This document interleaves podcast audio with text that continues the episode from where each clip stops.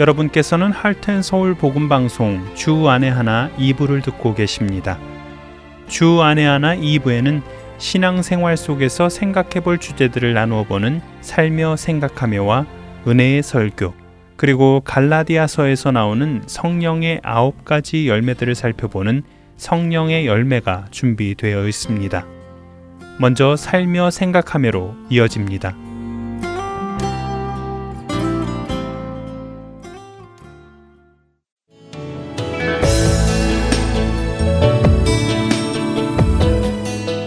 여러분 안녕하세요. 살며 생각하며 김순혜입니다. 얼마 전 가을을 맞이하는 비가 한 차례 내리고 나니 바람이 선선해졌습니다. 저는 집안 구석구석을 가을 장식으로 바꾸어 놓습니다. welcome flag부터 테이블 위 과일 바구니까지 가을로 옷을 입습니다. 이렇게 집안을 꾸미고 나면 마음은 이미 추수의 풍성함으로 가득 차서 하루하루가 감사의 날이 됩니다. 저는 계절마다 이렇게 꾸미기를 좋아해서 틈틈이 데코레이션 용품 가게를 들르게 되는데요. 매장에 진열된 장식을 볼 때마다 마음에 불편한 것이 있습니다. 가을이면 할로윈 장식들로 가득하고, 겨울이면 산타 장식들, 봄이면 이스터 토끼 등 참 안타까운 마음들이 들게 하는 것들이지요. 그래도 나름 크리스찬답게 선별해서 사고 또 장식에 너무 많은 비용을 들이지 않으려고 계절이 끝날 즈음 매장에서 정리 세일하는 것들을 사 모으지요. 그러다 보니 거라지 않게는 늘 박스들로 가득합니다. 이번 여름에 한국을 다녀오면서 만난 예원이 집이 생각납니다. 미국에서 이웃으로 지내던 집이었는데 예원이네는 한국에도 집이 있어서 미국에 몇 년을 살면서도 내일 떠날 집처럼 꼭 필요한 물건만 있고 냉장고도 오늘 내일 먹을 정도만 있어 언제든 떠날 준비를 하고 있는 듯 살았습니다. 옷도 철이 지나면 바로바로 바로 처분을 했고 또 음식도 아낌없이 나눠주던 집이었죠. 그러나 이번에 한국 집을 가보고 또 깜짝 놀랐습니다. 예은이네 집은 여전히 내일 떠날 집이었기 때문입니다. 침대, 식탁 등 큰 짐을 제외하면 저희의 여행 가방보다 오히려 적은 짐으로 살고 있다는 생각이 들 정도였죠. 할아버지도 아빠도 의사인 이 집안은 제가 장식에 쏟는 정성보다 훨씬 많은 정성을 환자들에게 쏟으시는 가정이었습니다. 이번에도 희귀병을 앓고 있는 아기 하나를 뉴욕으로 보내 치료받는데 온통 관심을 쏟고 계시더라고요. 저희도 아는 집사님께 부탁을 드려 인터넷 고펀드를 만들어 동참하게 된 참 귀한 방문이 되었는데요. 예원인의 가족의 생활을 보면서 우리의 관심사가 무엇이냐에 따라 이렇게 다르게 살 수 있구나 생각하게 되었답니다. 내 관심사가 무엇인가 생각하며 다시 한번 가을 장식으로 둘러진 집안을 둘러봅니다. 계절마다 장식 바꾸느라 쌓아둔 박스들, 거라지에 냉장고, 냉동고까지 두고 오랫동안 보관하는 음식들, 주방 칸칸이 가득한 그릇들, 10년 넘는 미국 생활 속에 구석구석 쌓인 물건들, 언젠가는 쓰겠지, 이게 얼마짜린데 하면서 버리지 못해 보관해 둔 것들, 당장 필요하지 않더라도 다음에 사려면 그 값엔 살 수 없으니 갖고 있을 수밖에 하면서 쌓이고 쌓인 것이 집안 여기저기 보이지 않는 곳에 잘 보관되어 있네요. 그러나 정작 쓰려고 하면 너무 많은 물건 탓에 어디에 두었는지 몰라서 당장 꼭 필요하면 새로 사게 되더라고요. 이 세상이 나그네 인생이고 우리의 본향은 천국이라면서 이 땅에 쌓아두는 것이 왜 이렇게 많은 걸까요? 곡간 가득 곡식을 채운 부자처럼 이곳에 만족해하며 살고 있는 것은 아닐까요? 오늘 저녁에 내 영혼을 데려가신다면 내가 갖고 사는 것이 다 무슨 소용인가 말입니다. 자기를 위하여 재물을 쌓아두고 하나님께 대하여 부여하지 못한 자가 이와 같다셨는데 나는 과연 하늘에 보물을 얼마나 쌓았을까 생각해 봅니다. 골로새서 3장 1절에서 5절 상반부의 말씀입니다. 그러므로 너희가 그리스도와 함께 다시 살리심을 받았으면 위의 것을 찾으라. 거기는 그리스도께서 하나님 우편에 앉아 계시느니라. 위의 것을 생각하고 땅의 것을 생각하지 말라. 이는 너희가 죽었고 너희 생명이 그리스도와 함께 하나님 안에 감추어졌음이라. 우리 생명이신 그리스도께서 나타나실 그때에 너희도 그와 함께 영광 중에 나타나리라. 그러므로 땅에 있는 지체를 죽이라. 풍족하게 살게 될수록 계속해서 이 땅에 머물고 싶어 하고 이 땅에 부족함이 없이 누리고 산다고 생각될 때 모든 것이 만족스러울 때 천국에 대한 소망도 서서히 사라져 가기도 합니다. 남편의 직장도 번듯하고 자녀들도 아주 잘 자라서 결혼도 잘하고 또 손주까지 보신 권사님은 이제 더 바랄 것이 없다며 이보다 더한 천국이 있을까 하시며 이 땅에 오래오래 살고 싶다고 하시더라고요.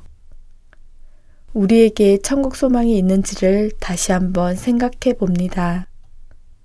마라나타 주 예수여 어서 오시옵소서 하는 소망이 있는지 말입니다. 빌립보서 3장 20절에서 그러나 우리의 시민권은 하늘에 있는지라 거기로부터 구원하는 자 곧 주 예수 그리스도를 기다리노니 라고 말씀하신 것처럼 우리는 하늘 시민이기에 우리의 소망은 귀향이어야 합니다. 이 땅에 마음을 너무 빼앗기지 않고 나그네 여정을 생각하며 언제든지 떠날 준비를 해야겠습니다. 더 많이 소유하려고 하지 않고 생명의 최고의 가치를 두면서 살아갈 수 있기를 오늘도 소망합니다.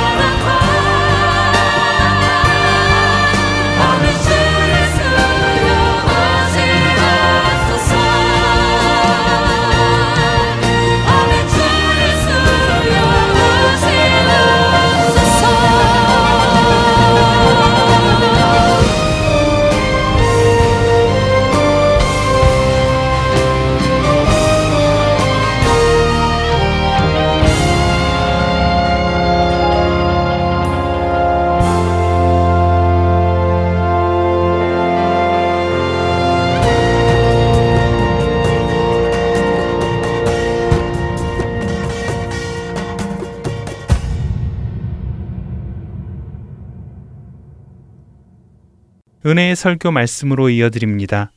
오늘 설교 말씀은 캐나다 밴쿠버 그레이스 한인교회 박신일 목사님께서 창세기 31장 22절에서 32절의 본문으로 삶과 죽음의 경계선이라는 제목의 말씀 전해 주십니다. 은혜의 시간 되시길 바라겠습니다.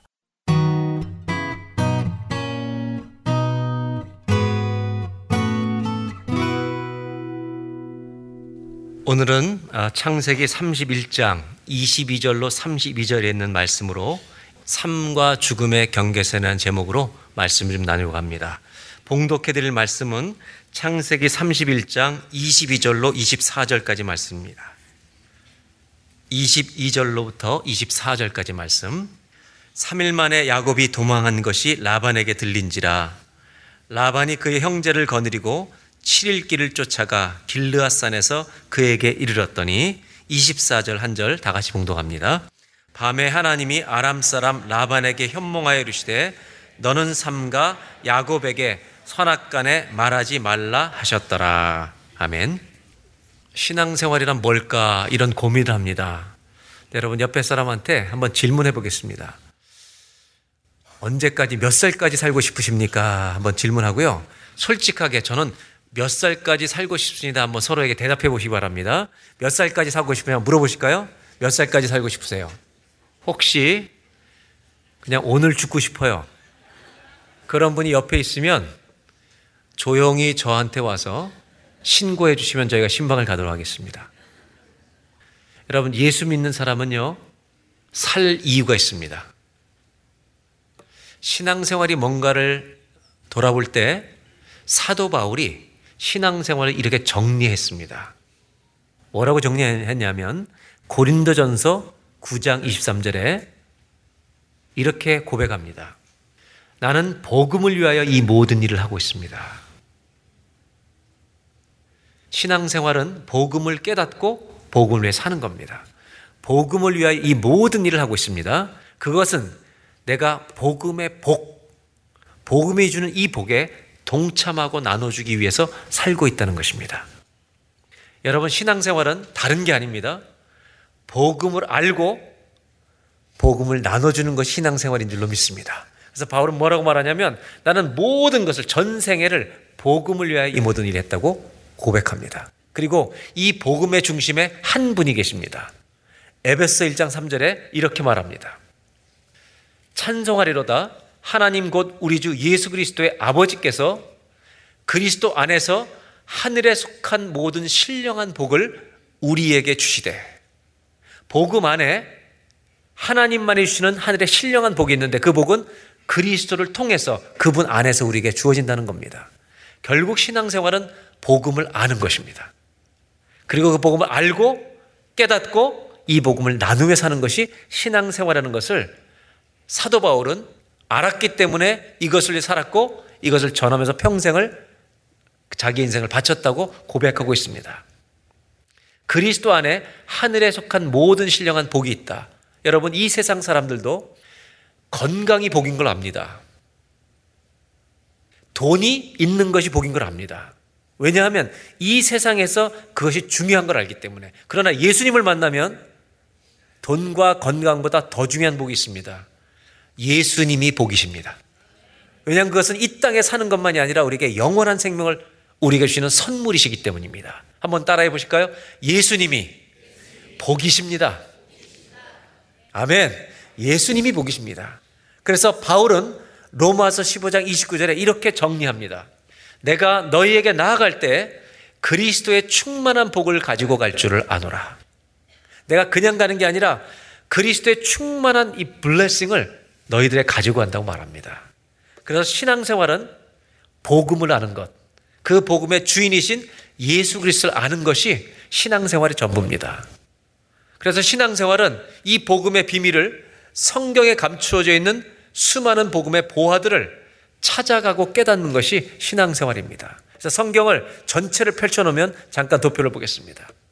구약과 신약은 그리스도 중심으로 나눠져 있습니다. 예수 그리스도가 오신 이유가 신약인데 구약은 이 오실 예수님을 준비하는 책입니다. 그래서 우리가 복음을 만나고 나면 구약 안에 그리스도가 감추어져 있는 보화처럼 있다는 것을 알게 됩니다. 그래서 구약 안에 그리스도의 비밀을 우리가 알게 되고 이 구약을 알수록 신약에 우리를 위해서 이 땅에 오신 예수님에 대한 복음의 기쁨을 더 크게 누릴 수 있다는 것이 이 성경이 말하고 있는 것입니다. 그래서 저와 여러분 하나님 말씀 안에 감추인 보화를 점점 더 많이 발견하는 깨닫는 평생의 복이 있기를 주의 이름으로 축복합니다. 이제 오늘 창세기 31장 야곱 이야기로 돌아오려고 합니다. 31장의 야곱은 하나님의 은혜로 삼촌 집에서 부자가 됩니다. 많은 양떼 염소떼를 얻게 됩니다. 그리고 이제는 삼촌 집을 떠나고 싶어 합니다. 그때 하나님이 마침 하나님께서 아버지 있는 고향으로 돌아가라고 명령하십니다.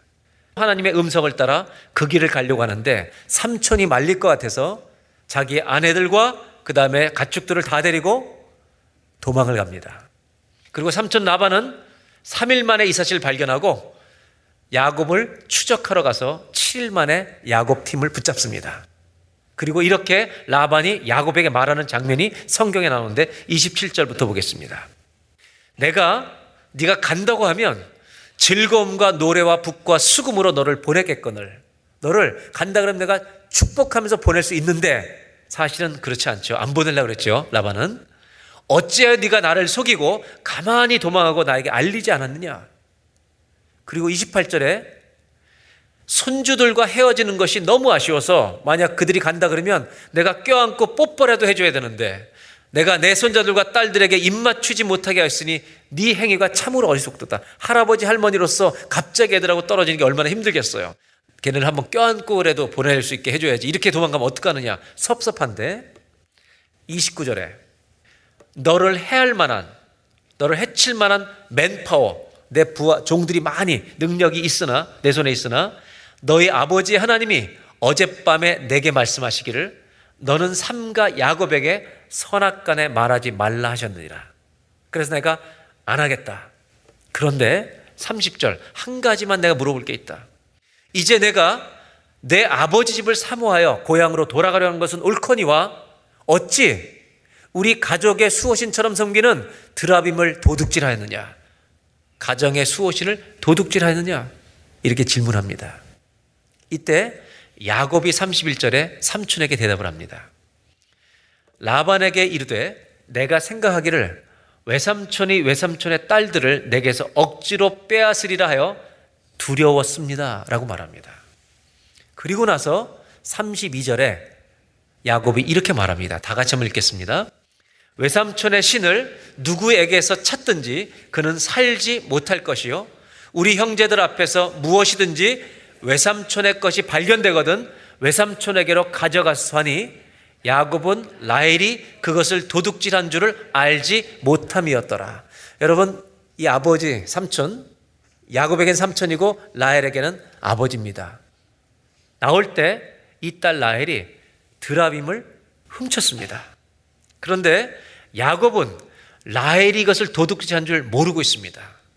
확신이 있는 겁니다. 야곱은 내 아내 라헬은 절대 안 훔쳤다. 완전 블라인드 컨피던스를 가지고 지금 말하고 있는 겁니다. 아주 당당하게 얘기하는 겁니다. 그리고 나서 삼촌 라반이 이제 다 야곱이 있는 곳을 뒤지기 시작합니다. 다 장막을 뒤지고 종들을 다 뒤지는데 34절부터 이런 이야기가 나옵니다. 라헬이 그 드라빔을 가져 낙타 안장 아래에 넣고 이 중요한 구절입니다. 라헬이 사실은 훔쳤잖아요. 그 드라빔을 어디 아래에 넣었다고요? 낙타의 안장 아래 넣었다는 겁니다. 이거 기억하고 계셔야 됩니다. 질문할 겁니다. 낙타 안장 안에 숨겼습니다. 그 위에 앉아 있습니다. 라반이 그 장막의 집에 들어가서 찾다가 찾아있지 못함에 35절 라헬이 그의 아버지에게 이르되 마침 생리가 있어 일어나서 영접할 수 없사오니 내주는 노하지 마소서 하니라 라반이 그 드라빔을 두루 찾다가 찾아내지 못한지라 결국 삼촌 라반이 찾았습니까? 못 찾았습니까? 못 찾습니다. 이 말은 라헬의 작전이 성공한 것입니다. 라헬의 작전 명은 안장 작전입니다. 안장 밑에 숨기고 앉아 있는 겁니다. 버틴 겁니다. 여러분, 라헬은 성공했습니다. 실패하지 않았습니다. 근데 성경은 사실은 뭘 보여주냐면 성공한 것처럼 보인다는 겁니다. 왜냐하면 자기의 죄, 자기가 저지른 이 도둑질한 것에 대한 모든 처벌을 피했기 때문입니다. 그래서 성공한 것처럼 보입니다. 그런데 한 가지 걸리는 구절이 있습니다. 제가 지난주에 말씀을 나누면서 오늘은 이 32절 한 절을 가지고 하나님이 우리에게 설명하시고자 하는 하나님의 복음의 비밀을 나누려고 하겠다고 말씀을 드렸는데 32절을 걸리는 구절이 하나 있습니다. 32절을 다시 한번 보겠습니다. 다 같이 함께 읽겠습니다. 외삼촌의 신을 누구에게서 찾든지 그는 살지 못할 것이요. 여기까지입니다. 외삼촌의 신을 도적질한 사람은 절대로 살지 못하리라. He shall not live. 누군지 모르기 때문에 he라고 말하는 겁니다. 그는 반드시 죽을 것이라고 말합니다. 야곱이 말하는 겁니다. 여러분, 야곱은 누구냐면 창세기에서 아브라함, 이삭, 야곱, 요셉으로 이은 믿음의 족장들입니다. 하나님은 아브라함에게 이렇게 축복하십니다. 이 족장을 통해서 너를 축복하는 자에게 내가 축복하고 너를 저주하는 자에게 너를 저주하리라. 야곱이 이렇게 말합니다. 누가 훔쳐간지 모르니까 이 신을 훔친 자는 반드시 죽을 것입니다. 이거는 여러분 축복, 블레싱입니까? curse, 저주입니까? 복입니까? 저주입니까? 저주하고 있는 겁니다. 반드시 죽는다는 겁니다. 오늘 저는 이 32절 한 절을 통해서 하나님이 이 말씀 안에 감추어진 것을 함께 나누려는 겁니다. 이것을 잘 이해하기 위해서 아주 중요한 것은 한 단어입니다. 이 단어를 오늘 잘 우리가 이해합니다. 그 단어는 라헬이라는 이름입니다. 왜? 라헬의 사건이기 때문에. 이 라헬이 히브리어로 무슨 뜻인지 잠시 도표를 보겠습니다. 라헬이라는 이 단어는 영어로 번역하면 EWE, ewe라고 하는 암양이라는 뜻입니다. 라헬은 암양이라는 뜻을 갖고 있습니다. 그래서 구약 성경에 암양이라고 뜻하는 히브리어 단어가 다른 단어가 많이 있습니다. 보편적으로 카바슈라든지 이런 일반적인 다른 단어를 20곳 정도 넘게 쓰고 있습니다. 그런데 암양이라는 단어를 라헬이라고 표현할 때 아주 몇 군데만 나옵니다. 그것은 하나님이 우리에게 뭔가를 가르쳐 주시기 위해서 이 단어를 쓰고 있다는 겁니다. 그래서 사람 이 라헬을 통해서 우리가 알 것은 먼저 이 라헬이라는 이름의 뜻은 뭐라고요? 암양이라는 뜻입니다. 여러분 알고 이제 말씀을 우리가 함께 볼 필요가 있습니다. 그런데 이 라헬이라고 하는 이 사람이 이제 훔쳤는데 야곱이 야곱이 이것을 도적질한 사람 반드시 줄 것입니다. 라헬이 훔친 걸 몰랐기 때문에라고 한 그 다음에 암양이라는 라헬이라는 단어가 바로 다음에 38절에 6절이 지나서 나옵니다. 한번 보겠습니다. 언제 이 단어가 나오냐면 야곱이 삼촌하고 지금 대화하는 장면입니다. 내가 이 20년 동안을 외삼촌과 함께 하였거니와 목동으로 다 돌보면서 있었는데 외삼촌의 암양들이나 암염소들이 낙태하지 아니했고 한 마리도 낙태한 것이 없다는 겁니다. 자기가 양을 키우는 동안 암 양들이나 암 염소들이 한 마리도 낙태한 적이 없는데 여기에 암양들을 표현할 때 성경은 일반적인 단어 암양을 쓰지 않고 라헬이라는 단어를 쓰고 있다는 겁니다.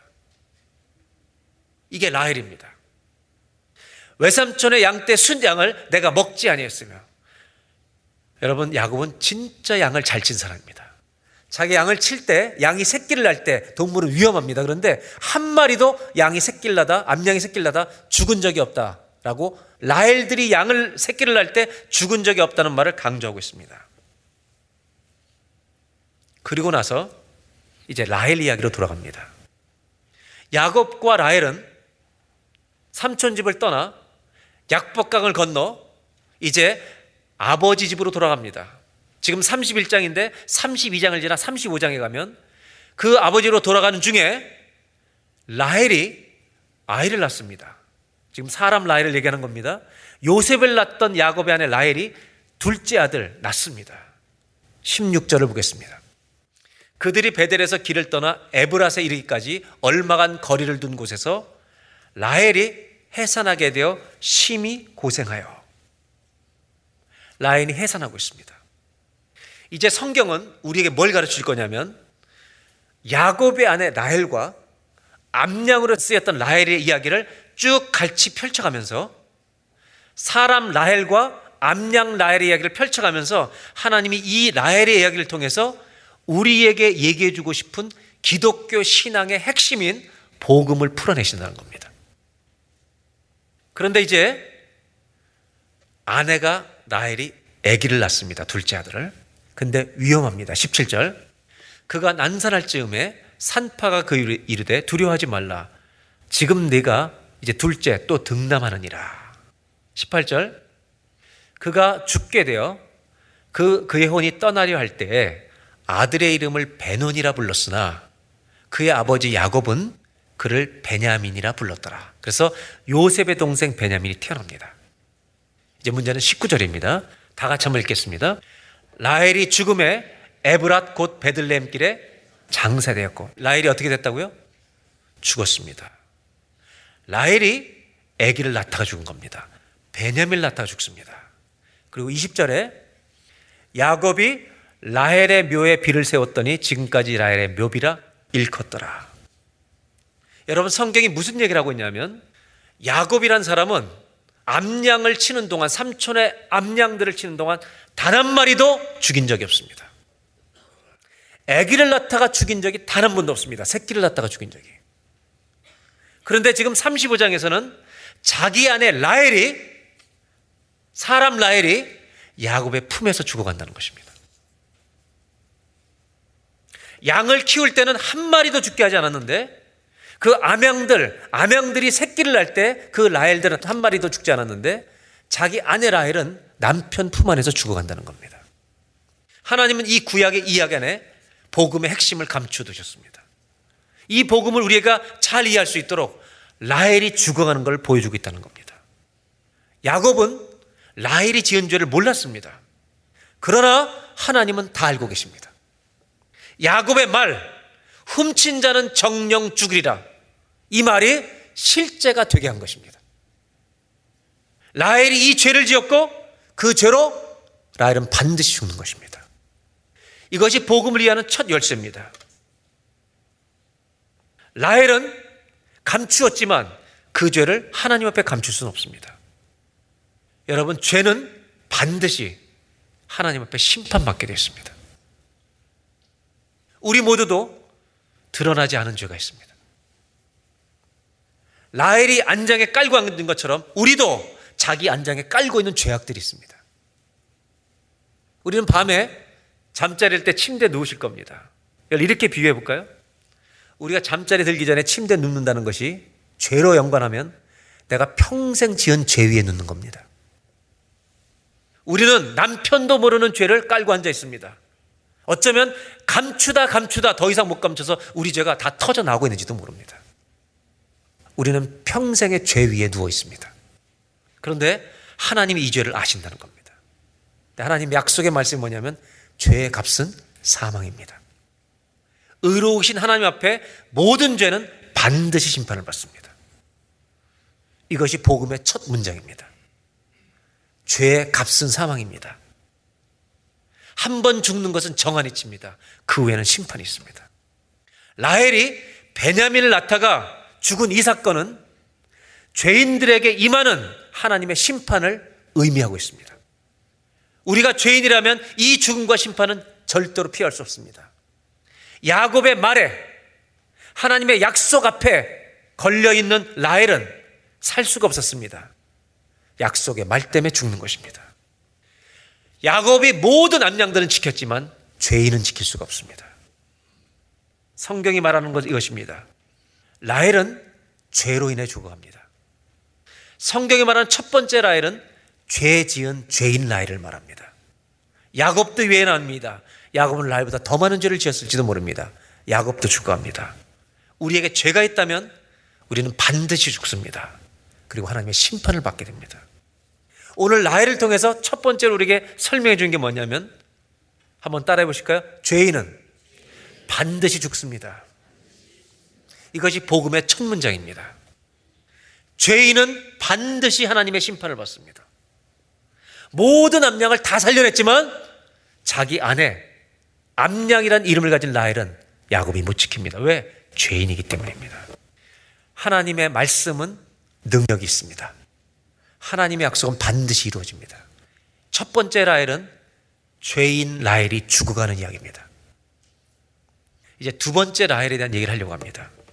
두 번째 라헬은 이제 32장입니다. 라헬이 죽기 전입니다. 삼촌 집을 떠나 형네 집으로 고향으로 이제 돌아가려고 합니다. 형을 만나러 가는데 부자가 되었지만 야곱은 두려워서 견딜 수가 없습니다. 그래서 32장 11절에 이렇게 고백합니다. 내가 죽게 간구하오니 내 형의 손에서 에소의 손에서 나를 건져내시옵소서. 20년 동안 자기를 죽이기 위해서 기다리는 형을 만나는 것이 두려워서 견딜 수가 없습니다. 내가 그를 두려워함은 그가 와서 나만 죽이는 게 아니라 나와 내 처자들을 칠까 겁이 나기 때문입니다.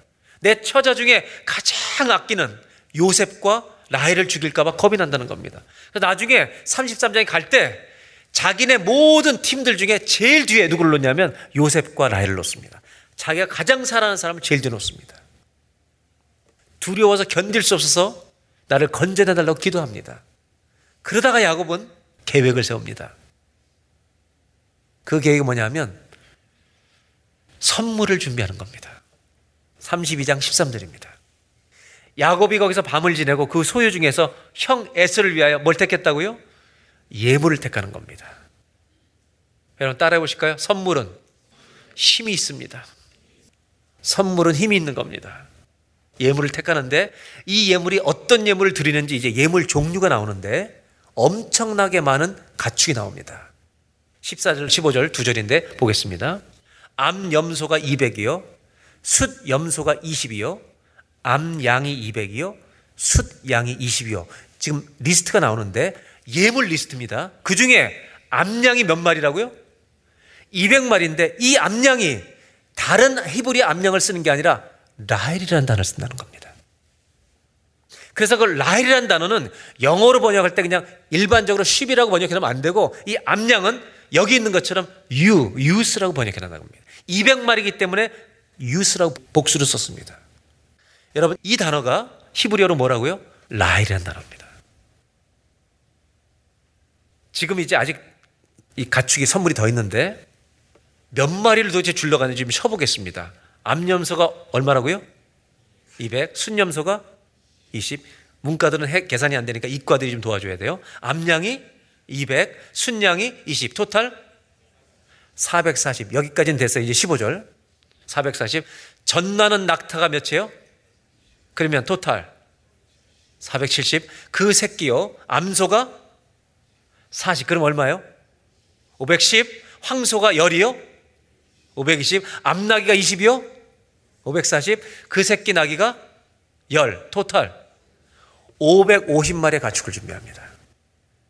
이 가축을 준비하는 목적은 딱 하나입니다.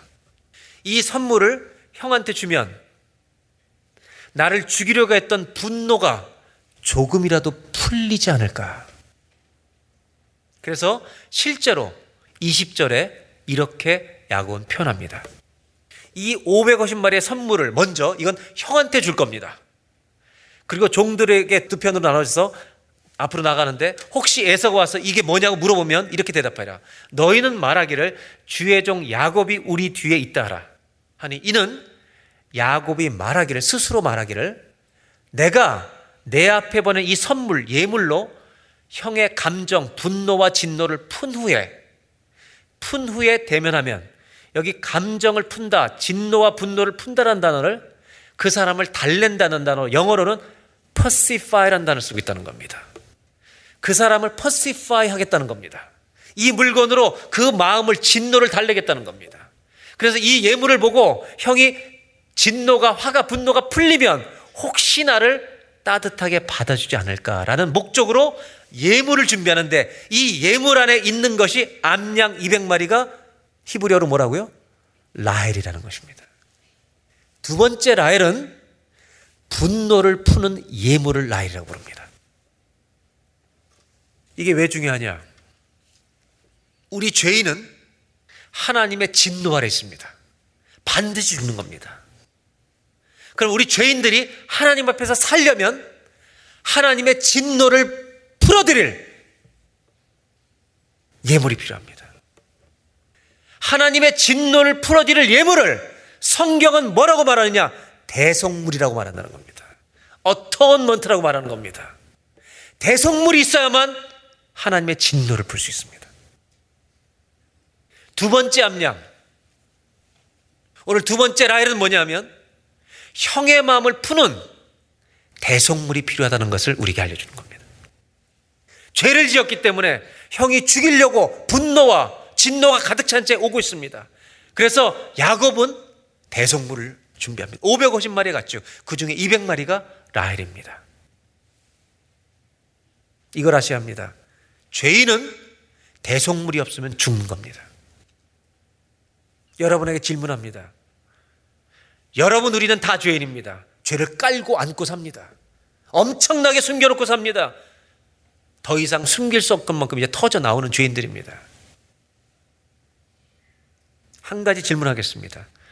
여러분에게 대속물이 있습니까? 여러분 대속물이 있으십니까? 아멘? 있으십니까? 누구십니까? 할렐루야! 예수 그리스도만이 저와 여러분의 유일한 대성물이 될 줄로 믿습니다. 죄인에게는 반드시 대성물이 필요합니다. 안 그러면 끝장입니다.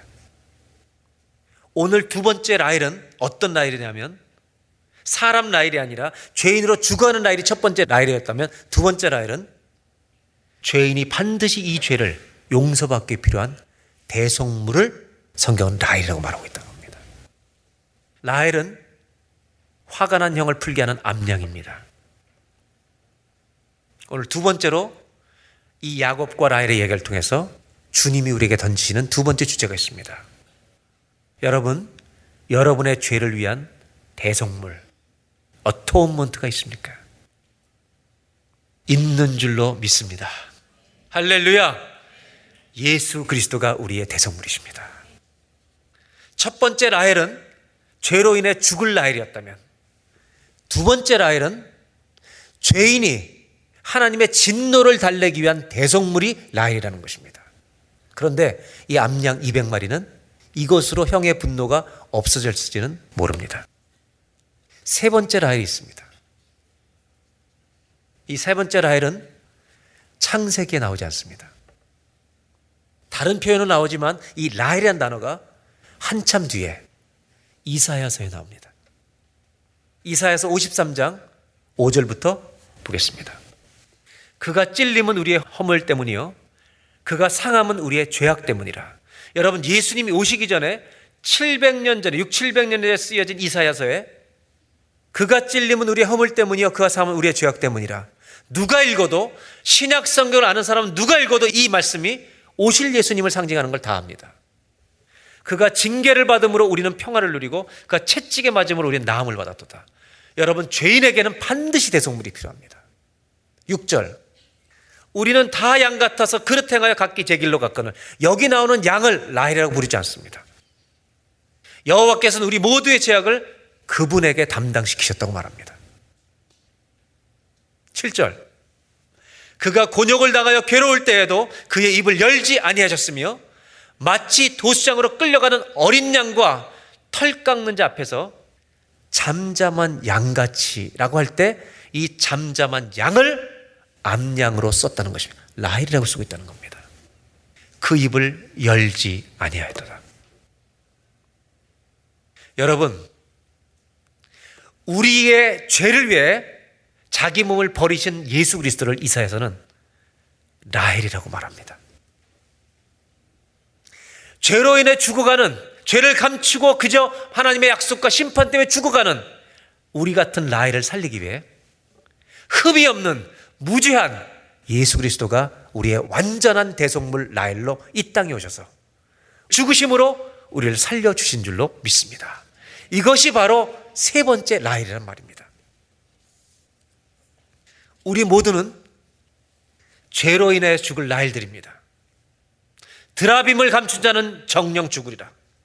죄의 값은 사망이라는 말씀 앞에서 우리는 심판을 기다리고 있는 자들입니다. 우리 모두는 죄를 져서 하나님을 진노케 했습니다. 이제 우리에게는 하나님의 진노를 달래드릴 대속물이 필요한데 우리가 준비한 게 아니라 하나님이 우리를 위해 사람의 몸을 입고 이 땅에 오셔서 당신이 예수 그리스도로 대성물이 되어 주셨다는 것입니다. 왜냐하면 우리는 다 자기 갈 길로 갔기 때문입니다. 자신이 죽어가는 것도 모르고 있는 라헬, 우리와 같은 라헬을 위해 하나님은 완전한 라헬을 준비하셔서 우리를 대신 죽게 하심으로 사망에서 생명으로 옮기게 하신 줄로 믿습니다. 로마서 6장 23절에서 이렇게 말합니다. 죄의 삭슨 사망이요. 이 하나님의 약속입니다. 반드시 이루어집니다. 그러나 하나님의 선물은 그리스도 예수 우리 주 안에 있는 영생이니라. 아멘. 그리스도 예수 우리 주 안에 있는 영생이니라. 요한복음 5장 24절에 이렇게 말합니다. 예수님이 라헬로 오신 예수님 말씀하십니다. 내가 진실로 진실로 너희에게 이르노니 내 말을 듣고 또 나 보내신 이를 믿는 자는 영생을 얻었고 심판에 이르지 아니하나니 사망에서 생명으로 옮겼느니라. 아멘. 사망에서 생명으로 옮겼느니라. 아멘. 여러분 옮기고 계십니까? 옮겨졌습니까? 할렐루야. 다시 한번 묻겠습니다. 언제까지 사시겠습니까? 라고 물으시면 이렇게 대답하십시오. 저는 영원히 살 겁니다. 옆에 분한테 다시 한번 질문하시는데 언제까지 사실 겁니까? 그러면 대답은 예수 안에 있는 자는 영원히 살 줄로 믿습니다. 나는 영원히 삽니다. 한번 질문하고 대답하시기 바랍니다. 언제까지 사실랍니까? 여러분, 예수 안에 있는 자는 영생을 얻은 줄로 믿습니다. 사망에서 생명으로 옮겼느니라. 우리들은 죽어가는데 우리 죽음 안에 생명을 감춰두셨습니다. 그분이 예수 그리스도십니다. 갈라디아서 3장 13절 14절에 그래서 이렇게 말합니다. 그리스도께서 우리를 위하여 저주를 받은 바 되사 율법의 저주에서 우리를 속량하셨으니 기록된 바 나무에 달린 자마다 저주 아래 있는 자라 하였습니다. 예수님께서 우리를 위하여 당신이 컬스가 되셨다는 것입니다.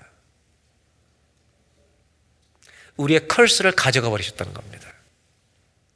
우리들에게 블레싱이 되시기 위해서. 갈라디아 3장 14절.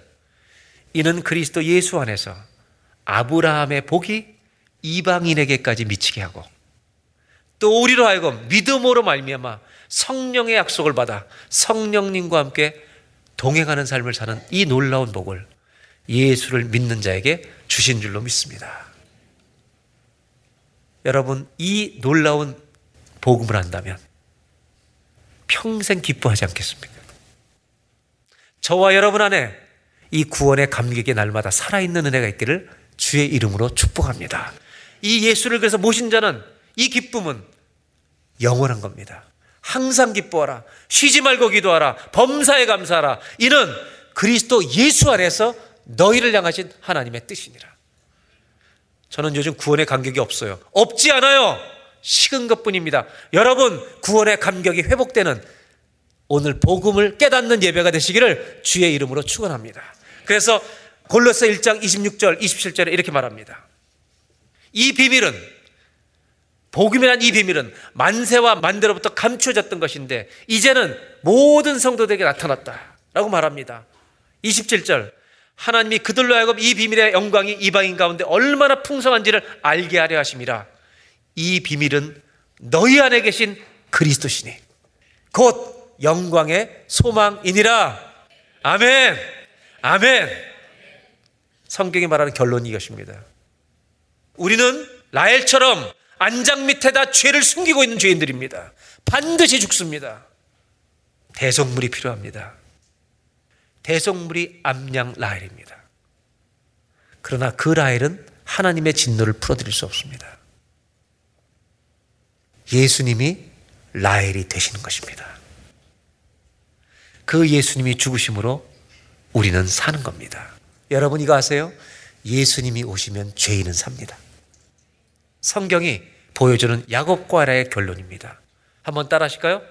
예수 그리스도만이 죄인에게 해답입니다. 예수만이 답입니다, 여러분. 아멘입니까? 예수만이 답입니다. 죄인은 예수를 만나야 사는 것입니다. 저와 여러분 안에 이 놀라운 구원의 기쁨이 매일매일 누려지시기를 주의 이름으로 축원합니다.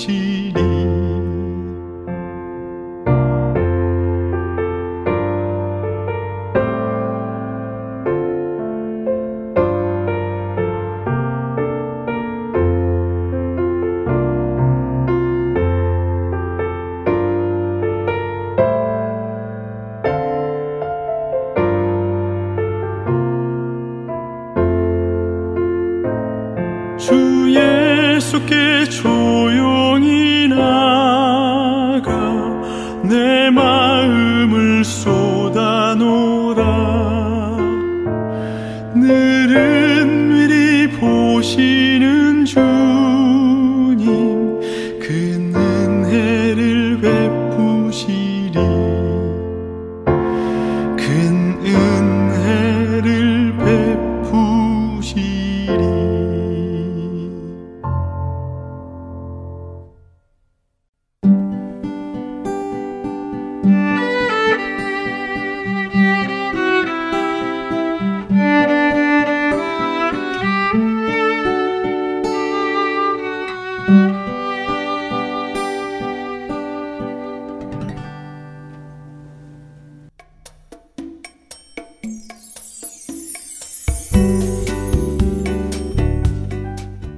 안녕하세요. 저는 지난 2014년부터 뉴저지 포트리 한아름과 한남 체인의 복음방송 CD를 공급하고 있는 정요셉 봉사자입니다. 믿지 않는 분들에게는 예수님의 복음을, 믿는 자들에게는 생각과 마음을 지킬 수 있도록 도와주는 복음방송이 정말 얼마나 감사한지 모릅니다. 우리 주님께 찬양과 영광을 돌려드립니다. 감사합니다. 안녕하세요. 저는 오하이오의 펠본에 있는 한국 마켓과 영식당 그리고 콜럼버스에 있는 풍민식당과 살아가 식품점에 복음방송의 CD를 비치하고 있습니다. 복음을 전하는 작은 일에 사용하여 주심을 하나님께 감사드립니다. 귀 있는 자들에게 복음을 전하는 이 사역에 동참하실 분들은 복음방송 전화번호 602-866-8999로 연락 주시기를 부탁드립니다.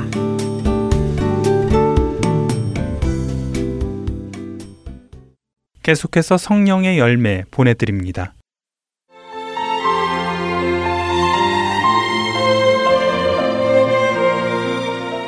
할튼 서울 복음방송 애청자 여러분 안녕하세요.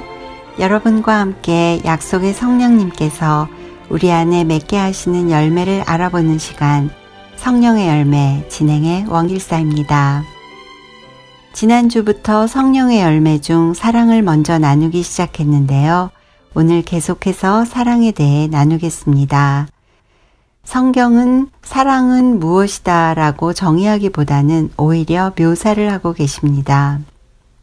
레위기 19장 9절에서 18절의 말씀은 사랑의 여러 다른 면들을 다루면서 우리에게 사랑이 무엇인지를 보여주시지요.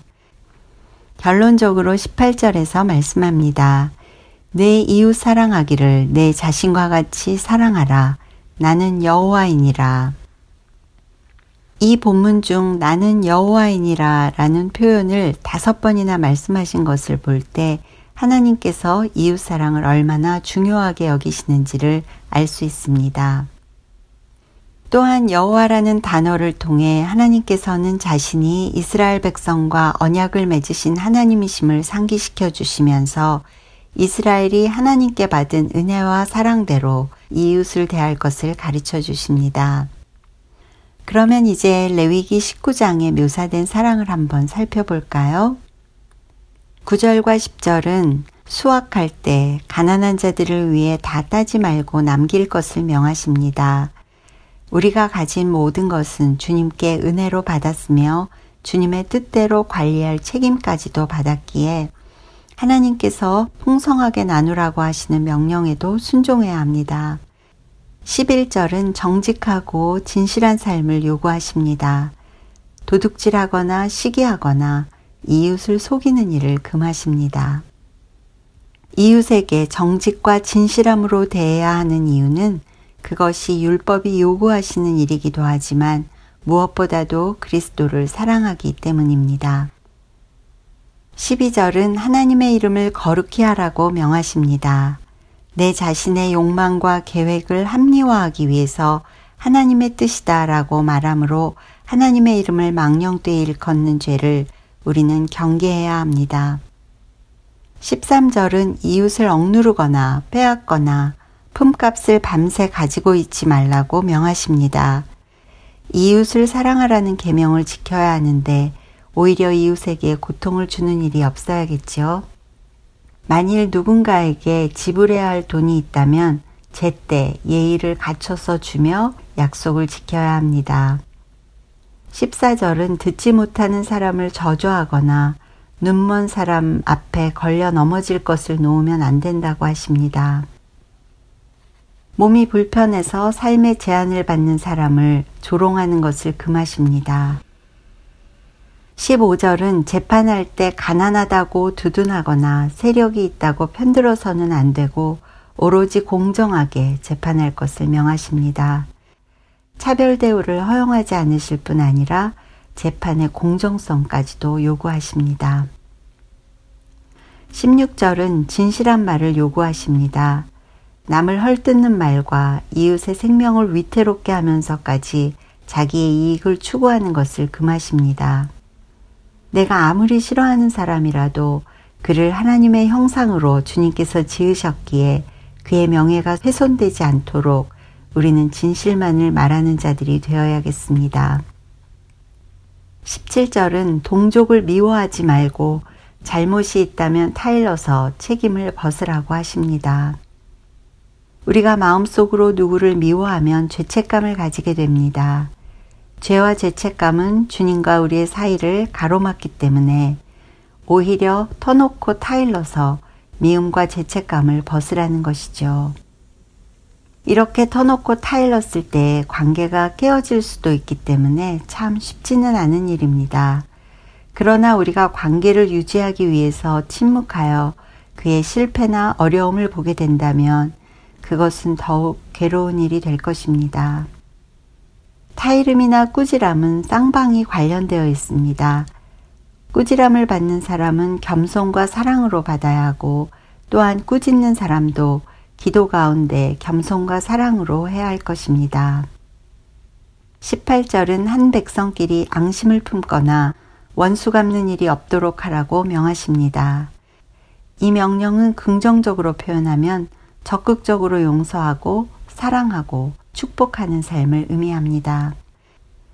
지금까지 레위기 19장 9절에서 18절의 본문을 통해 몇 가지 사랑의 예시들을 살펴보았습니다.